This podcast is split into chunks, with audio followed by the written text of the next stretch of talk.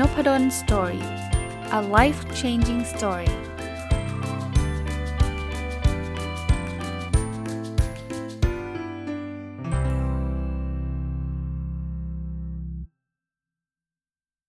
วัสดีครับ ยินดีต้อนรับเข้าสู่นพดล story พอดแคสต์นะครับ ก็สัปดาห์นี้นะ ผมอยากจะเอาหนังสือเล่มหนึ่งซึ่งเป็นเล่มที่หนามากๆเล่มหนึ่งเลย แต่ว่าอ่านจบตั้งแต่ตอนช่วงปีใหม่ กะว่าจะมารีวิว แล้วก็ค่อยๆ ทยอยรีวิวเนี่ยยังหา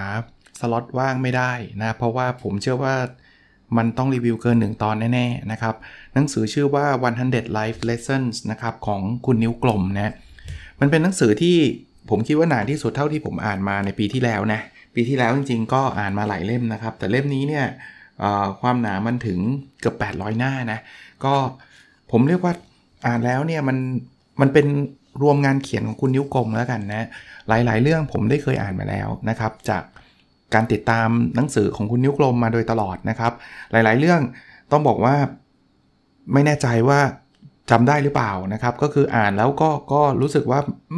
คุ้นๆเนาะหรือว่าบางเรื่องเนี่ยผมก็มั่นใจว่าผมยังไม่เคยได้อ่านนะครับแต่คราวนี้สิ่งที่ผมอยากจะามาแชร์เนี่ยคือคงไม่ได้มาเล่าทั้งทั้งร้อยเรื่องนะ แต่ผมชอบอย่างหนึ่งครับ คือในท้ายบทของทุกเรื่องของของหนังสือเล่มนี้เนี่ย คุณนิ้วคมจะเขาจะเขียนคล้าย ๆ เป็นบทเรียนครับ แล้วผมคิดว่าบทเรียนเหล่านี้มันเป็นบทเรียนที่ดี ผมก็เลยอยากที่จะนำเสนอ แล้วก็เล่า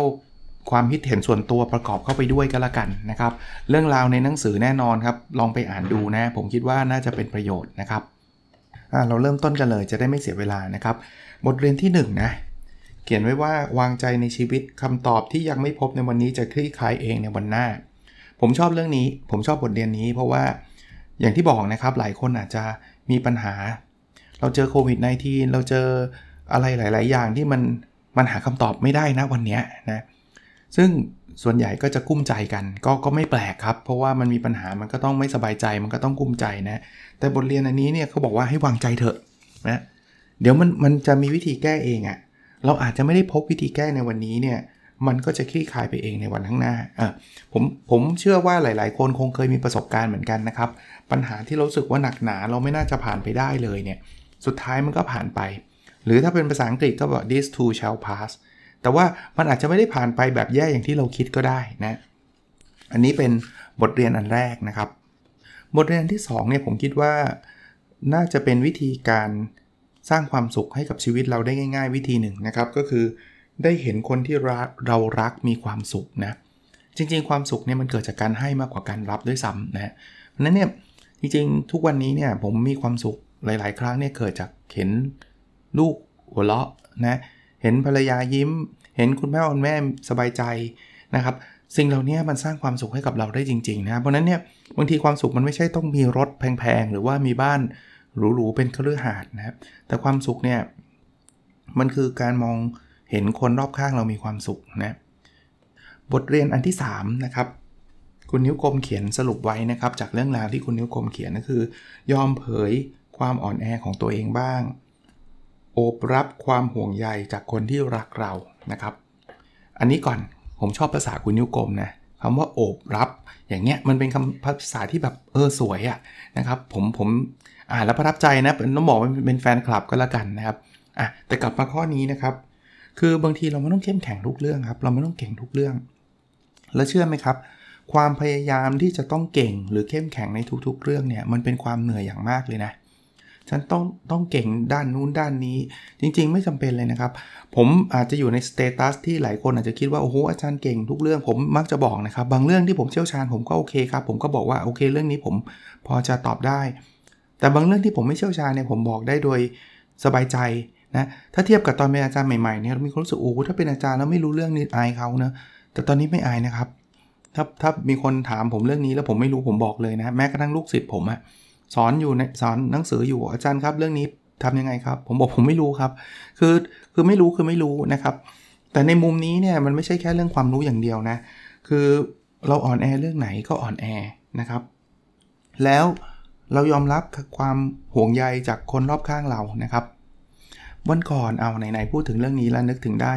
อาจารย์น่าจะสตีฟกาลเวนะคนที่เขียนหนังสือชื่อ The f o แล้วก็เล่มที่ 2 ที่ผมได้อ่านเนี่ยคือ The, The Algebra of Happiness นะครับจริงๆ อาจารย์เนี่ยสอนอยู่ที่ New York University เป็นอาจารย์ดังเหมือนกัน แล้วก็เล่มที่ 3 ที่อาจารย์ออกมาคือ Post Corona อ่านจบแล้วเดี๋ยวมารีวิวให้ฟังนะกำลังจะบอกว่าผมอ่านถ้าจำไม่ผิดคือ The, The Algebra of Happiness เนี่ยอาจารย์สตีฟเขาก็พูดอันหนึ่งเขาบอกว่า แต่ก่อนเนี่ยเขารู้สึกว่าเป็นผู้ชายเนี่ยต้องเข้มแข็งห้ามร้องไห้นะถ้าผมจำไม่ผิดนะ อาจารย์บอกเดี๋ยวนี้เขาดูหนังเขาก็ร้องไห้ คือร้องแล้วไงอะคือมันไม่ต้องเสียฟอร์มไม่ต้องอะไรเลยนะครับเออนี่ก็เป็นข้อคิดที่ที่ดีว่าเราไม่จำเป็นต้องเข้มแข็งในทุกเรื่องนะข้อ 4 นี้ก็ดีนะบทเรียนที่ 4 นะครับเขาบอกว่าเปิดใจยอมรับว่าย่อมมีสิ่งที่เราไม่ชอบผสมอยู่ในสิ่งที่เราชอบเสมอ เออจริง ผมรักการเป็นอาจารย์มากนะครับ ต้องบอกแบบนี้ผมต้องเรียกว่า ผมโชคดีเลยแหละนะครับ ที่ผมมาค้นพบตัวเอง แล้วก็ค้นพบวิชาชีพที่ที่ผมรักการเป็นอาจารย์มหาวิทยาลัยเนี่ยผมคิดว่าตอบโจทย์ผมเกือบเกือบทุกเรื่องเลยแต่ถามว่ามันเพอร์เฟกต์ร้อยเปอร์เซ็นต์หรือเปล่าคำตอบคือไม่ใช่ครับผมบอกได้เลยนะครับว่ามันจะมีงานบางอย่างบางทำอะบางอันนะที่ผมก็ยังคงจำเป็นต้องทำแต่ว่าถามว่าเรารักไหมไม่รัก แต่ว่าเราเราจะไปแสวงหา perfection เนี่ยผมว่าเราคงไม่ต้องทำงานน่ะมันจะต้องมีบางเรื่องบางอย่างที่ไม่ชอบนะเอางี้ไม่ต้องเป็นงานก็ได้ครับพอดแคสต์อะผมชอบทำนะ แล้วเกือบจะร้อยเปอร์เซ็นที่ผมทำเนี่ยอยู่ในทุกอย่างที่ผมชอบเลย แต่ต้องบอกว่ามันจะมีบางบางบางเรื่องที่ผมอาจจะรู้สึกว่าอืมอันนี้ชอบน้อยอะ่ะเอาง่ายๆนะ คือการทำกราฟิกอย่างเงี้ย ผมไม่ได้มีความเชี่ยวชาญมากนัก ทำได้นะครับพอดแคสต์ผมทำอยู่คนเดียว 100%เนี่ยแต่พอบอกต้องหารูป ต้องมาทำหน้าปกต้องอะไรเงี้ยถามว่ามันเป็นสิ่งที่บอกโอ้อยากอยากหารูปเลยไม่ไม่ครับ เหนื่อยเลยนะครับ แต่ว่าก็ก็เราต้องยอมรับครับว่าบางทีเนี่ยมันมันมีสิ่งที่เราไม่ชอบผสมกับสิ่งที่เราชอบอยู่ด้วยนะครับ ก็ก็ยังทำอยู่นะตอนนี้เกือบ3ามทุ่มแล้วนะ episode นี้จะจะต้องลงวันพรุ่งนี้ซึ่งท่านฟังอยู่ตอนนี้ก็ยังทำอยู่เพราะว่ามันสนุกนะครับ อ่าบทเรียนที่ 5 ครับ อันนี้เป็นข้อคิดที่ดีมากนะครับเขาบอกว่าเก็บเกี่ยวช่วงเวลาดีๆ เป็นความทรงจำที่ดีไว้ทบทวนกลับไป คือชีวิตเรานะมันจะมีช่วงเวลาที่ดีกับช่วงเวลาที่แย่นะเป็นเรื่องปกตินะมันก็จะวนเวียนถ้าใครโชคดีหน่อยก็ช่วงเวลาดีก็เยอะหน่อย ถ้าโชคดีน้อยหน่อย ก็ช่วงเวลาดีก็จะน้อยหน่อย แต่ผมเชื่อว่าทุกคนมีช่วงเวลาที่ดี เพียงแต่ว่าเราเก็บเกี่ยวมันไว้ครับ เดี๋ยวนี้นะ เวลาผม คือคือช่วงโควิดอ่าช่วงโควิดเนี่ยเราไม่ได้ไปเที่ยวกันอยู่แล้ว แต่ว่าก่อนก่อนหน้าโควิดเนี่ยทุกทริปเนี่ยผมจะมี moment แบบเป็น best moment ของทริปนั้นนะเออซึ่ง best moment เนี่ยผมจัดของผมเองนะไม่ได้ใครให้ใครจัดแต่ว่าผมพยายามเก็บเกี่ยวช่วงเวลาแบบนั้น พอคนพูดถึงทริปไหนเนี่ยผมจะนึกถึงภาพตรงนั้นออกนะ แล้วมันเป็นภาพที่แบบ ภาพธรรมดาอย่างนี้ดีกว่ามันไม่ได้เป็นแบบว่า โอ้โห แบบเป็น moment แบบ peak อะไรมาก เช่นภาพอะไรรู้ป่ะ ภาพเราเห็นแบบลูกวิ่งไล่กันน่ะ แค่นั้นเองนะ ไปเที่ยวต่างประเทศเงี้ยสมมตินะ เห็นแล้วมันไม่ใช่สถานที่ท่องเที่ยวแต่มันคืออยู่หน้าโรงแรมที่พักแล้วลูกวิ่งไล่กันอะไรเงี้ย แค่นี้มันคือ best moment น่ะนะนี่นี่ยังภาพเวลาพูดพอดแคสต์ยังยิ้มอยู่เลยนะว่า เออแบบประทับใจอะไรเงี้ยเขาบอกว่าให้เก็บเกี่ยวไว้นะครับ แล้ววันวันหลังเนี่ยเราก็กลับมาทบทวนมันก็มีความสุขนะฮะบทเรียนที่ 6 นี่อาจจะตอบโจทย์ช่วงเวลานี้สำหรับหลาย ๆ คนเลยก็ได้นะครับ ในช่วงเวลาที่มืดมิด หาแสงสว่างให้พบ มันอาจจะอยู่ในตัวเราเองอะตอนนี้หลายคนนะ ผมเป็นกำลังใจให้แล้วกัน คือโอ้โดนเลิกออฟไม่มีงานทำหรือใครทำงานอิสระ ก็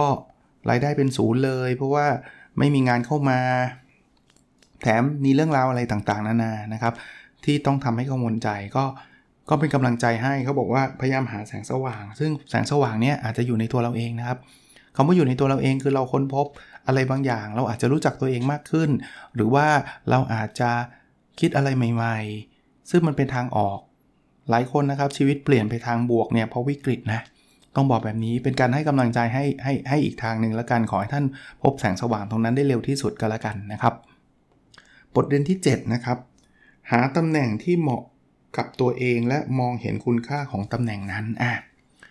ผมว่าตำแหน่งเนี้ยใช้ได้ทุกเรื่องนะเอาตำแหน่งเรื่องงานก่อน ถ้าเป็นไปได้เนี่ยเราอยู่ให้ถูกที่นะ แล้วเราจะเจริญเติบโตเองนะครับถ้าเราไปอยู่ผิดที่ไปที่ที่เราไม่ชอบไม่รักไม่เชี่ยวชาญเนี่ยแล้วใช้ความพยายามเต็มที่เนี่ยเราก็จะเบิร์นเอาแค่นั้นเอง ผมรู้ครับว่าตอนนี้สภาวะแบบนี้มันไม่ใช่ว่าจะหากันง่ายๆ ใช่ แต่ว่าขออย่างเดียวว่าอย่าหยุดหานะครับ ให้ท่านลองหานะครับ แล้วพอเจอสิ่งที่มันเหมาะกับตัวเองเนี่ยเราให้เห็นคุณค่ากับสิ่งนั้น หรือในในในอีกมุมหนึ่งผมต่อยอดให้นะครับ บางทีเราอาจจะเจอแล้วแต่เราไม่รู้ตัวก็ได้นะตำแหน่งหน้าที่การงานที่เราทำอยู่ที่เราบอกไม่ชอบไม่ชอบเนี่ยจริง ๆ แล้ว มันอาจจะเหมาะกับเรามากเพียงแต่เราไม่รู้ตัวแล้วเราก็มองในด้านลบก็อาจจะเป็นไปได้ คือคือเรื่องเรื่องแบบนี้ผมคิดว่าแต่ละคนต้องตอบตัวเองอย่างซื่อสัตย์นะครับ คงไม่ไม่มีใครมาบอกได้ ผมไม่คงไม่มาบอกท่านได้ว่าเฮ้ยท่านทำงานในนี้ไม่เหมาะกับตัวท่านตัวท่านอาจจะรู้เอง ถ้าท่านคิดรอบคอบแล้วว่าไม่ซื่อสัตย์ก็พยายามหาตำแหน่งที่เออโทษทีท่านคิดรอบคอบอย่างซื่อสัตย์แล้วว่ามันไม่ใช่ ท่านก็พยายามไปหาตำแหน่งที่มันใช่นะหาโอกาส keep looking นะครับมองไปเรื่อยๆ แต่ถ้าเกิดท่านยังไม่เคยถามคำถามตัวเองว่าไอ้ที่ฉันเกลียดงานฉันเกลียดจริงๆ หรือเปล่าบางทีฉันอาจจะไม่ได้เกลียด มันอาจจะเป็นสภาวะบางช่วงบางตอนเนี่ยก็ลองดูให้ดีนะครับ บทเรียนที่ 8 นะ อันนี้เป็นเรื่องการตั้งเป้าหมาย ซึ่งก็เป็นสิ่งหนึ่งที่ผมสนใจมาตลอดนะครับ คุณนิ้วกลมเขียนไว้บอกว่าละวางความล้มเหลวจากเป้าหมายเดิม สร้างสรรค์ความสำเร็จในเป้าหมายใหม่ เออ คือบางทีเนี่ยเราอาจจะเป็นคนที่แบบว่า โอ้ยไม่ได้หรอกฉันต้องทำเป้านี้ให้มันสำเร็จนะซึ่งก็ไม่ผิดนะครับ แต่บางทีเนี่ยเราพอเราทำแล้วมันไม่สำเร็จเราก็ล้มเหลวพอล้มเหลวแล้วเราก็อาจจะท้อใจท้อใจก็ล้มเลิกก็อุ้ยฉันเป็นคนที่ทำไม่ได้หรอก สมมุติว่าเราทำธุรกิจครั้งแรกแล้วมันเฟลก็ท้อใจนะครับ แล้วก็ยึดติดว่าคนอย่างฉันทำธุรกิจไม่ได้เฮ้ยจริง ๆ เราเราล้มเนี่ยมันเป็นเรื่องปกตินะ เพราะว่าเอาอย่างธุรกิจเนี่ยผมคิดว่าคนที่ประสบความสำเร็จมาเกือบทั้งหมดเลยเนี่ยไม่มีใครหรอกครับที่ทำครั้งแรกแล้วสำเร็จนะเพราะนั้นเนี่ยเราเราต้องไม่ท้อแต่ว่าเราอาจจะต้องลองลองดูเป้าหมายใหม่ๆนะครับทำธุรกิจมุมนี้มันอาจจะไม่ใช่ในธุรกิจแบบนี้อาจจะยังไม่ใช่นะผมทำเพจเนี่ยเอาเล่าให้ฟังนะครับ ก็ไม่ได้บอกว่าตัวเองสำเร็จอะไรมากมายนะ แต่ว่าก่อนนพดลสตอรี่เนี่ยมีเป็น 10เพจเลยนะ แล้วปัจจุบันก็ยังอยู่นะครับทำแล้วคนก็ไม่อ่านมั่งก็เลิกไปนะครับทำแล้วโอ้ไม่มีคนมาสนใจเลยนะครับ ก็ค่อยๆทำไปนพดลสตอรี่ก็ยังไม่ได้มีคนไลค์คนตามอะไรเยอะแยะหรอกครับ แต่ว่ามันตั้งเป้าหมายใหม่ได้อะนะครับ สร้างสิ่งใหม่ ๆ ได้นะครับ แล้วเราก็โกออแล้วเดี๋ยวเราจะรู้เองครับว่ามันใช่หรือไม่ใช่นะอันนี้ เป็นบทเรียนสำหรับคนบ้างงานนะเขาบอกว่าบทเรียนที่ 9 นะครับ ไม่กระหายโอกาสให้เวลากับสิ่งสำคัญที่ไม่ใช่งานด้วยอะหลายคนเนี่ยโอ้โหทุกอย่างทุกโอกาสวิ่งเข้ามาหาหมดนะครับไม่ต้องใครผมคนหนึ่งอะนะครับ แต่ก่อนก็เป็นจะเรียกว่า workaholic ก็ได้นะครับทำงาน 7 วันนะเวันจริงๆนะครับ แล้วกลับบ้าน3ามทุ่มสี่ทุ่มซึ่งบางคนบอกว่าเอ้ยผมก็ปกติผมก็ทำงาน 7 วันแล้วกลับบ้านสี่ทุ่มทุกวันอย่างนี้ แต่ตอนนั้นเนี่ยผมรู้สึกว่า เป็นช่วงเวลาที่แย่ที่สุดช่วงหนึ่งในชีวิตเลยนะ เพราะว่าเราไม่สนใจแม้กระทั่งสุขภาพเราอะคนที่เรารักต่างๆ เราก็รู้สึกว่าเราทำเพื่อเขาใช่ไหมเราก็จะแบบแล้วเราก็ชอบนะ ไม่ใช่ว่างานที่เกียดนะ งานสอนหนังสืองานอะไรโอ้สอนแหลกลานเลยนะแต่พอมาได้บทเรียนเนี่ยจริง ๆ มาเป็นต้องเป็นต้องบอกว่า 5 ปีหลังนะครับ เรารู้สึกว่าจริง ๆ แล้วงานมันแค่ส่วนหนึ่งของชีวิต ผมไม่ได้บอกว่างานไม่สำคัญนะครับ ผมก็ยังทำงานเต็มที่ก็ทุ่มเทกับมันเต็มที่แต่ว่า เราต้องให้ให้สิ่งสำคัญกับสิ่งที่ไม่ใช่งานด้วยนะครับ ครอบครัว สุขภาพ หลาย ๆ เรื่องที่มันไม่เกี่ยวกับงานเนี่ย ผมถึงมี OKR ส่วนบุคคลเนี่ย มีเรื่องงานนะท่านจะเห็นแต่ว่าไม่ใช่เรื่องเดียว มันจะมีเรื่องความสัมพันธ์อย่าง OKR ล่าสุดที่ผมพูดนะผมจะต้องมีเวลาอยู่กับครอบครัวเนี่ย ปีหนึ่งต้องกี่วันผมต้องตั้งเป็น OKR คิดดูแล้วกัน เพราะว่ามันถูกมันมันชีวิตเราอย่างนี้นะผมผมเล่าให้ฟังนะว่าเรามักจะถูกงานแย่งชีวิตเราไปเสมอ ไม่ต้องไกลครับเสาร์อาทิตย์เนี้ยสอนเช้าบ่ายเช้าบ่าย 2 วันติดเลย ผมผมอยู่บ้านนะ มันออนไลน์นะ ก็จริงนะ แต่ไม่ได้เจอลูกนะ เพราะว่าต้องขึ้นมาสอนนะนะอย่างเงี้ยมันมันพร้อมที่จะสูญเสียวันเวลาแบบนี้ไปไปตลอดนะครับ แต่ก็ผมรู้ว่ามิติของแต่ละคนบางคนบอกโหอาจารย์ตอนนี้มันไม่มีงานเลย ผมต้องกำทำงานอันนั้นก็ทำไปนะครับ เพียงแต่ balance ให้ดีนะครับอ่าอันนี้ครับเป็นบทเรียนที่สำหรับคนที่อยากทำงานให้มีความสุขนะบทเรียนที่ 10 งานที่มีความสุขอาจไม่ใช่สิ่งที่เราหลงใหล แต่คือองค์ประกอบอื่นที่ทำให้เราสุขใจที่ได้ทำเฮ้ยผมชอบแบบนี้นะคือบางคนเนี่ยหาสิ่งที่เรา passion passion อย่างเดียวเนี่ยมันอาจจะไม่ใช่เสมอไปนะ คือบางทีเราก็ไอตัวเนื้องานเนี่ยมันไม่ได้ทำให้เรา passion ไม่ได้ทำให้เราหลงใหล แต่คุณนิ้วกลมบอกว่ามันคือองค์ประกอบอื่นที่เราสุขใจที่ได้ทำอะเช่นงานบางอย่างเนี่ยมันเป็นงานดูรูรูที่ routine แต่ว่าเราได้ไปช่วยเหลือคนอย่างเงี้ยผมยกตัวอย่างให้นะ บางทีมันรู้สึก อิ่มเอมใจเออ ใช้แบบนี้ก็แล้วกันนะ มันมีความรู้สึกว่าเราแบบเออเราเราได้ทำอะไรเพื่อคนอื่นอะไรเงี้ยมันจะมีมิติแบบนี้ครับที่จะให้ให้เกิดความสุขของงาน เพราะนั้นผมต่อยอดให้ด้วยนะครับว่าเราเจองานที่เรารู้สึกว่าเฮ้ยเรารู้สึกเหนื่อย เรารู้สึกไม่ไหวเนี่ยนะเราลองมองหามุมแบบนี้บ้างว่ามันมีมุมไหนบ้างที่มันจะทำให้เรามีความสุขมากขึ้น สมมุติว่าเราต้องอยู่กับงานนี้แล้วเรารู้สึกว่ามันไม่ชอบเลยอะ่ะ แต่มันอาจจะช่วยทำให้เรารู้สึกดีขึ้นได้นะ ถ้ามันมีองค์ประกอบอื่นๆเข้ามาด้วยนะครับ บทเรียนที่ 11 นะครับ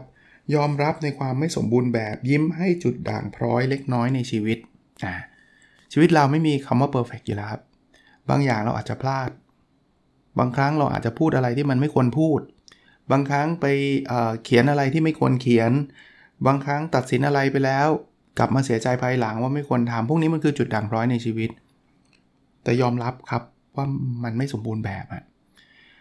ก็มันเป็นเรื่องที่พูดง่ายทำไม่ง่ายหรอกครับ แต่ว่ามนุษย์เรามีแนวโน้มที่จะไปมองโฟกัสสิ่งที่มันไม่สมบูรณ์แบบ แล้วก็รู้สึกว่ามันแย่ จริง ๆ 99%เนี่ยถ้าเกิดคุณมองนะคุณดีมากแล้วนะมันมีแค่ 1%ที่แย่แต่เชื่อไหมครับว่าหลายคนก็ไปโฟกัสที่ 1%ว่าทำไมชีวิตฉันแย่อย่างนี้ เพราะนั้นลองดูนะครับแล้วเรายอมรับอันนั้นไปนะแล้วเราจะมีชีวิตที่มีความสุขมากขึ้น บทเรียนที่ 12 นะครับ อันนี้สำหรับพวกเป็นเฟร y ทาเลนต์นะครับ ไม่ตั้งใจจนเกินเหตุ ไม่ให้ความสำเร็จในอดีตมากดดันปัจจุบัน ผมชอบเรื่องนี้มากเลย เพราะเพราะส่วนตัวบางครั้งต้องเตือนตัวเองเหมือนกันนะครับ คืองี้มันมีเรื่องราวนะ ที่หลายๆ คนอาจจะเจอว่านักเขียนนะที่พอออกหนังสือเป็น best seller ไม่ต้องไกลนะครับ อย่างผู้แต่งแฮร์รี่พอตเตอร์นะครับ J.K. Rowling เนี่ย ผมเคยอ่านหนังสือเจอเล่มหนึ่งเขาบอกว่า พอเขา J.K. Rowling เขาแต่งแล้วเขาประสบความสำเร็จสูงมากเลย สูงแบบในประวัติศาสตร์เลยอะเขาไม่กล้าเขียนเล่มต่อไปเลยนะ เพราะเขารู้สึกว่ามันเหมือนกับเขามาจุดสูงสุด แล้วถ้าเกิดเขียนเล่มต่อไปแล้วมันจะแบบมันจะไม่ดีเท่าเดิมอะนะอย่างเงี้ยมันคือการเอาความสำเร็จในอดีตมากดดันปัจจุบันครับ นักกีฬาก็ก็อีกอีกตัวอย่างหนึ่งนะนักกีฬาเหรียญทองโอลิมปิกเนี่ย พอได้เหรียญทองโอลิมปิกแล้วหลายคนเลิกเล่นเลยนะ ทั้งนั้นจริงอะเขามีความสามารถที่จะไปต่อได้เขาอาจจะสามารถแข่งอีกได้อีกหลายปีเลยอะแต่เขาเลิกเล่นเพราะเขารู้สึกว่าเขาแพ้ไม่ได้อีกแล้วเนี่ยนี่คือเอาการเอาอดีตมากดดันปัจจุบัน ส่วนตัวผมผมเคยมีความรู้สึกแบบนั้นเหมือนกันนะว่าแบบเฮ้ยพอเราได้ตำแหน่งตำแหน่งศาสตราจารย์แล้วเนี่ยเราต้องแบบหืมต้องต้องแบบเก่งวิจัยตลอดอะไรเงี้ยเฮ้ยจริงๆมันไม่ใช่นะ เพราะว่า เราก็อาจจะต้องมีบางเรื่องที่ต้องพัฒนาปรับปรุงไป ไม่ได้แปลว่าศาสตราจารย์แล้วจะต้องเก่งในเรื่องนั้นตลอดเวลา หรือเป็นอาจารย์ผู้สอนดีเด่น บางทีกดดันตัวเองว่าเดี๋ยวเราสอนจะไม่ดีเท่าเดิมหรือเปล่า เฮ้ยไม่ใช่ดิ คือคือคุณก็มีสิทธิ์จะสอนไม่ดีได้ ถ้าคือถ้าเกิดคุณไม่เรียนรู้อะไม่ใช่ว่าพอได้ตำแหน่งอาจารย์ดีเด่นแล้วจะไม่สอนแล้ว เพราะว่าไม่งั้นเดี๋ยวสอนไม่ดีเดี๋ยวซวย หรือว่าไปได้ตำแหน่งศาสตราจารย์แล้วไม่ทำวิจัยแล้วเดี๋ยวโดนรีเจ็คอะไรเงี้ยก็คงไม่ใช่นะครับ อันนี้ก็ต้องเตือนตัวเองด้วยนะครับ แต่ทั้งนี้ทั้งนั้นก็ไม่ใช่ว่าอุ้ยไม่กดดันตัวเองก็ทำผลงานห่วยๆออกมา อันนั้นก็ไม่ใช่นะ เราพยายามพยายามแล้วแหละ แต่ว่าอย่าไปกดดันตัวเองมากจนเกินไปนะบทเรียนที่ 13 นะครับ หาช่วงเวลาได้เป็นตัวเองไม่แคร์สายตาคนอื่นบ้างอะชีวิตของคนที่จะต้องทำทุกอย่างที่แคร์สายตาคนอื่น ตลอดเวลาว่า ฉันต้องใส่ชุดนี้ ดีไหม เดี๋ยวเขาจะว่าหรือเปล่า ฉันต้องพูดยังไง คือการแคร์คนอื่นเนี่ยมันไม่ใช่สิ่งที่เลวร้าย แต่ถ้ามันทำมากเกินไปเนี่ยเราจะไม่มีความสุขเอาง่ายๆฮะใช้ชีวิตแบบตัวตนบ้างครับ เราอยากจะทำอันนี้เราก็ทำถ้ามันไม่ได้ทำให้ใครเดือดร้อนนะถ้ามันไม่ได้ทำให้ตัวเราเดือดร้อน หรือไม่ทำให้คนอื่นเดือดร้อนเนี่ยทำไปเถอะครับ แล้วตรงๆนะไม่ค่อยมีใครเข้ามาสนใจคุณเท่าไหร่หรอกนะส่วนใหญ่จะเป็นแบบนั้นนะครับก็เป็นบทเรียนที่ดีนะบทเรียนนี้ บทเรียนที่ 14อันนี้เหมาะกับชีวิตคู่มากเลย ผมรู้สึกแบบนั้นนะผูกพันกัน แต่ไม่ผูกไว้ด้วยกันเออผมชอบภาษาเนี่ยผูกพันคือรู้สึกเป็นห่วงเป็นใยแต่ไม่ใช่ผูกไว้ด้วยกันคือ เอ้ย เธอจะไปไหนฉันต้องไปด้วยตลอดเวลานะคือผมว่านะอันนี้อันนี้เป็นความคิดเห็นส่วนตัวแล้วกันนะครับ เพราะว่าก็อย่างที่บอกไม่ใช่กูรูด้านความสัมพันธ์ แล้วก็ไม่กล้าไปจัดใครหรือว่าไปตัดสินใครนะฮะแต่ผมว่าชีวิตคู่ที่จะไปรอดหรือว่ายั่งยืนเนี่ย มันต้องมีระยะห่างระดับหนึ่งคือคือไม่ใช่ว่าต้องห่างต่างคนต่างไปนั่นก็เกินไปนะ แต่ไม่ใช่ว่า เฮ้ยต้องเช็คทุกชั่วโมงอะว่าคนนี้อยู่ที่ไหนตอนนี้ไปถึงไหนแล้วนะ ผมว่าทั้งคนตามเช็คและคนถูกเช็คอะเครียดทั้งคู่ไอ้คนตามเช็คก็แบบว่าเฮ้ยเช็คแล้วชั่วโมงนี้อยู่ที่นี่อีกชั่วโมงนึงจะอยู่ที่ไหนอะไรเงี้ยมันมันจะมีความสุขได้ไงจริงไหมความสัมพันธ์แบบนี้ในขณะที่คนถูกเช็คมันก็จะแบบว่า โอ้โหเพิ่งโทรมาถามเมื่อกี้โทรมาอีกแล้วอะไรเงี้ย ทั้งนี้ทั้งนั้นเนี่ยทั้งหมดทั้งปวงเนี่ยไอ้ไอ้ไอ้สิ่งเหล่านี้มันจะเกิดขึ้นได้มันต้องมีพื้นฐานจากคำว่า trust หรือความน่าเชื่อถือ ซึ่งมันต้องมีให้ทั้งสองสองสองฝ่ายนะครับต้องพูดแบบนี้นะครับ ไม่ได้ว่าฝ่ายใดฝ่ายหนึ่งนะฮะบทเรียนที่ 15 นะครับ ก็บอกว่าสังเกตความเปลี่ยนแปลงของทุกสิ่ง ปรับตัวไม่ยึดติดกับประสบการณ์เดิมอะทุกอย่างเปลี่ยนไปครับ เอาเอาตั้งแต่ตอนเราเด็กๆก็ได้ครับ เราเคยมีแฟนอะบางคนอาจจะเคยมีแฟนมาก่อนนะ ตอนนั้นเนี่ยรู้สึกว่าโอ้ถ้าเกิดจะต้องแยกกับแฟนนี่ต้องรู้สึกแย่มาก ตอนนี้ย้อนกลับไป เราอาจจะแต่งงานกับคนที่ไม่ใช่แฟนคนนั้นก็ได้จริงปะแล้วเราก็ไม่ได้รู้สึกแย่อะไรมากมายนะตอนนั้นโนจะจะจะแย่เลยบางทีเนี่ยมันมีการเปลี่ยนแปลงครับ โลกมันก็เปลี่ยนไป เวลามันก็เปลี่ยนไปนะครับ ปรับตัวครับนะหรือไม่ต้องเรื่องแฟนก็ได้เรื่องงานเรื่องอะไรก็ได้ที่เราเคยทำแล้วเรารู้สึกว่าตอนนั้นเนี่ย คือคือเวลาเราย้อนมองย้อนกลับไปรู้สึกมันไม่ไม่ได้โหดร้ายไงแต่ว่าณเวลานั้นๆเนี่ยเรารู้สึกว่ามันแบบมันแย่แน่ๆมันอะไรอย่างเงี้ยแต่มนุษย์เนี่ยมีความสามารถหนึ่งคือความสามารถในการปรับตัวนะฮะบทเรียนที่ 16 ครับ อยู่ข้างใครสักคนในวันที่ฟ้าฝนไม่เป็นใจอ่าคือบางทีเนี่ยเราเรามีเพื่อนสนิทกันแล้วกันนะอ่าวันที่เขารู้สึกแย่เนี่ยเราไปยืนเคียงข้างเขาเนี่ยมันช่วยเขาได้เยอะมากนะครับนะ หรือในมุมของตัวเราเองนะครับ ถ้าวันที่ฟ้าฝนไม่เป็นใจเรารู้สึกว่ามันไม่ไหวมันแย่นะ หาใครสักคน เป็นเพื่อนเราเป็นแฟนเรา เป็นคุณพ่อคุณแม่ เป็นพี่น้องเรานะ แล้วคุยกับเขานะ ช่วยได้นะครับช่วยได้จริงๆอ่าบทเรียนที่ 17 นี่ก็อาจจะใกล้เคียงกับเรื่องความสัมพันธ์อีกเหมือนกันก็คือ ไม่ทำตัวเป็นของตายของใคร รักษาระยะห่างและน้ำหนักความใส่ใจที่พอดี คือ ทำตัวเป็นของตายเช่นแบบว่าโอ๊ยเขาจะแบบเรียกเราเมื่อไหร่เราต้องไปเราต้องเสิร์ฟเขาทุกเรื่องทุกอย่างนะคุณค่าของเราก็จะลดลงนะครับ ก็เรามีระยะห่างได้นะอันนี้ความสัมพันธ์อย่างที่บอกนะครับเขาก็จะเห็นคุณค่าเราระดับหนึ่งนะครับ แต่ก็ไม่ใช่ห่างเวอร์วางต้องหยิงต้องให้เขามาง้อ อันนี้ก็เกินไป คือคือทุกคำแนะนำเนี่ยมันไม่ใช่ว่าด้านใดด้านหนึ่งดีเสมออะคือมันต้องหา balance ให้เจอแล้วผมเชื่อว่าแต่ละความสัมพันธ์ balance ตรงนั้นก็จะแตกต่างกันนะครับเขาถึงบอกว่าใส่น้ำหนัก ความใส่ใจที่พอดีครับ ก็ก็ทุกเรื่องนะจริงๆไม่ต้องเป็นเรื่องความสัมพันธ์ก็ได้นะครับ เรื่องการทำงานเรื่องอะไรก็ตามเนี่ยมันก็จะเป็นลักษณะคล้ายๆกันแบบนี้นะครับ บทเรียนที่ 18 นี้ผมก็ชอบนะครับ คุณนิ้วกลมเขียนไว้บอกว่ามองเห็นของขวัญไร้กระดาษห่อที่ได้รับจากคนรอบข้างอยู่เสมอ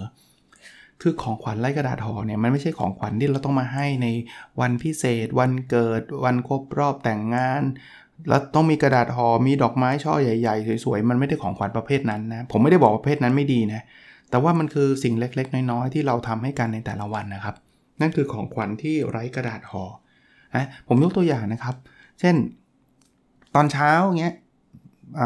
ภรรยาชงกาแฟมาให้นี่คือของขวัญที่ไร้กระดาษห่อนะครับ ถ้าเราพยายามมองเห็นของขวัญแบบนี้มันจะทำให้ชีวิตเรามีความสุขนะครับ เพราะนั้นเนี่ย ทุกเรื่องครับมันบางทีมันก็มีเรื่องที่เราเรากุ้มใจใช่ แต่ว่าถ้าเราพยายามหาเรื่องที่มีความสุขนะครับ แค่เราได้ผมได้อัดพอดแคสต์ผมก็ถือว่าเป็นของขวัญที่ไร้กระดาษห่อล้วและนี่เป็นของขวัญที่ให้ตัวเราเองด้วยนะไม่ได้ต้องรอให้ใครมาให้นะครับ หรือหรือเรื่องอื่นๆนะครับ ได้บางคนชอบทำสวน บางคนชอบปลูกต้นไม้ ปลูกดอกไม้ พวกนี้คือของขวัญที่ไร้กระดาษห่อนะบทเรียนที่ 19 นี่ซิมเปิลมาก แต่ว่าส่งผลเยอะมากคือ รักใครสักคน รักใครสักคนไม่ได้แปลว่ามีแฟนนะคนละเรื่องนะคือรักเนี่ยเราแค่รักเขาเราก็มีความสุขแล้วครับเขาอาจจะยังไม่รักเราตอบก็ไม่เป็นไร หรือไม่ต้องเป็นแฟนก็ได้ฮะรักคุณพ่อคุณแม่ซึ่งเรารักอยู่แล้ว รักพี่น้อง รักสุนัขที่เราเลี้ยง หาหาคนที่เรารักอะ่ะแล้วเราจะมีความสุขนะอันนี้อันนี้ทรงพลังจริง ๆนะครับอะอีกข้อหนึ่งก็แล้วกันไม่งั้นมันจะยาวเกินไป บทเรียนที่ 20 ยินดีกับการได้พบคนที่ทำให้เรารู้จักรักแม้ไม่ได้ใช้ชีวิตร่วมกันก็ตาม อันนี้ปลอบใจคนอกหักได้เต็มเต็มบางคนเนี่ยโหพออกหักแล้วเกลียดเลย ฉันแบบไม่ไม่ไม่ไม่ไม่พูดคุยกันเลย หรือว่าพานไปกว่านั้นนะคือเกลียดความรัก ผู้หญิงโดนผู้ชายอกหักหักอกก็เกลียดผู้ชายไปเลย หรือผู้ชายโดนผู้หญิงหักอกก็เกลียดผู้หญิงไปเลยเนี่ย เขาก็มีบทเรียนนะครับคุณนิ้วกลมบอกว่าก็ยินดีอย่างน้อยๆเขาทำให้เรารู้จักความรักอะอย่างน้อยๆครั้งหนึ่งเขาทำให้เรามีความสุขอะถึงแม้ว่าด้วยเหตุผลใดก็ตามเนี่ยเรายังไม่สามารถจะใช้ชีวิตอยู่กับเขาได้ หรือเขาแต่งงานไปแล้ว หรือเราแต่งงานไปแล้วหรืออะไรก็ตามเนี่ยยินดีกับโมเมนต์แบบนั้น ยังมีอีกเยอะเลยนะครับ ถ้าเรทการรีวิวผมแบบนี้สงสัย 5 วันรวด เพราะว่ามันมีร้อยข้อใช่ปะอันนี้ 20 ข้อเองอะ แต่ผมก็จะค่อยๆนำมาฝากนะครับ หนังสือมัน 800 หน้าครับ ก็ถ้าใครแบบอยากอ่านนะ แนะนำไปซื้อเลยครับ ผมว่ามี 100 life lessons นะครับ แต่มันจะเป็นรวมรวมบทความที่คุณนิ้วกลมเขียนนะ ถ้าใครอ่านแบบมีหนังสือทุกเล่มของคุณนิ้วกลมก็จะจะจะซ้ำแต่มันไม่ exactly เหมือนกันนะ คุณนิ้วกลมเข้ามา edit ใหม่เหมือนกันเพราะผมจำบางบทความได้ บางบทความที่อ่านในเล่มมันยาว แต่ว่าอ่านในนี้มันสั้น ๆ แต่ว่าผมชอบบทเรียนท้ายบทนะฮะ ก็จะเอามาฝากนะครับที่ผมเริ่มเอามาวันจันทร์เพราะผมเป็นห่วงแบบนี้คือ คือถ้าเกิดผมเอามาวันวันวันพฤหัสอย่างเงี้ยแล้ววันศุกร์มันไม่จบมันจะขั้นเสาร์อาทิตย์ไงขออนุญาตแล้วกันนะครับ แล้วมันช่วงปีใหม่ช่วงอะไรด้วยนะ ผมคิดว่าการได้บทเรียนแบบนี้น่าจะทำให้ชีวิตเราดีขึ้น ผมไม่รู้นะครับว่าบทเรียนข้อไหนมันจะไปตรงใจกับใครในบางเรื่องข้อไหนนะ แต่ว่าระยะหลังได้รับ information ได้รับ feedback จาก คนฟังมาบอกโอ้โหตอนนี้คำพูดนี้อาจารย์แบบทำให้ผมได้คิดเลย แล้วผมเอาไปใช้ประโยชน์ได้เยอะ หรือหนูเนี่ยแบบมีกำลังเพิ่มขึ้นอีกเท่านึงเลย หลังจากได้รับคำพูดนี้ใน session นี้ในใน episode นี้อะไรเงี้ยก็ดีใจนะครับ ถ้าอะไรที่ผมทำแล้วมันทำให้เราทำให้ทุกท่านดีขึ้นนะ ไม่ว่าทางใดก็ทางหนึ่งนะครับ โอเคนะครับ วันนี้น่าจะประมาณนี้นะครับ แล้วเราพบกันใน episode ถัดไปนะครับ สวัสดีครับ